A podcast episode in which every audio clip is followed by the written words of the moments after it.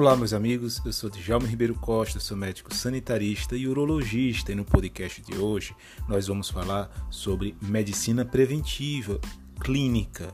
Existem vários tipos de medicina medicinas preventivas: a administrativa, a de administração sanitária, a de medicina sanitária de um modo mais generalizado, a medicina preventiva associada às vacinações, a medicina preventiva associada ao controle de infecção, a medicina preventiva relacionada a processos gerenciais, é, auditoria. É, é muito vasta a especialidade de medicina preventiva. Hoje nós vamos começar uma série de podcasts sobre medicina preventiva clínica, enfocando os rastreios populacionais.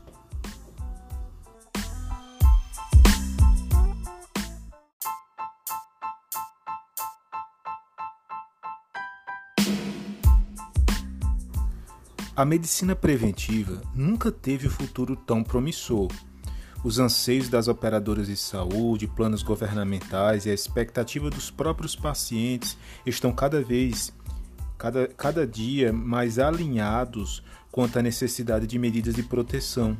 Se por um lado as operadoras e governo estão interessados no diagnóstico precoce e com isso diminuir os gastos exorbitantes com doenças em fase mais avançadas, o paciente também se beneficia em morbimortalidade da descoberta mais precoce de certas condições. Apesar disso, ainda é modesto é, ainda é modesta a quantidade de médicos e pacientes que se dedicam e logram êxito nesta abordagem.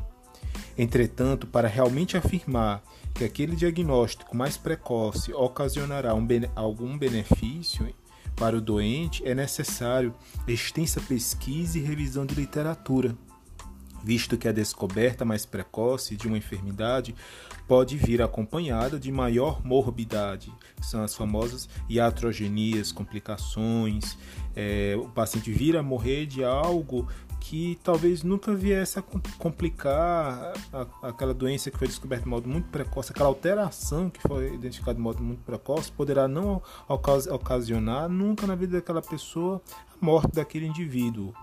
Desta forma, é, elenca-se vários métodos de rastreios né, à luz da medicina baseada em evidências. Os rastreios indicados, de um modo geral, são é, osteoporose, câncer de próstata, câncer coloretal, câncer de pulmão, aneurisma de aorta abdominal, câncer de mama e câncer de colo de útero.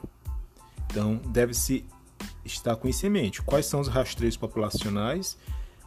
Osteoporose, câncer de próstata, câncer coloretal, câncer de pulmão, aneurisma de aorta abdominal, câncer de mama e câncer de colo de útero. Meus amigos, esse é um, um podcast introdutório e nos próximos podcasts iremos falar sobre cada uma das triagens, das, dos rastreios indicados, dos rastreios indicados. Um abraço a todos e bom domingo.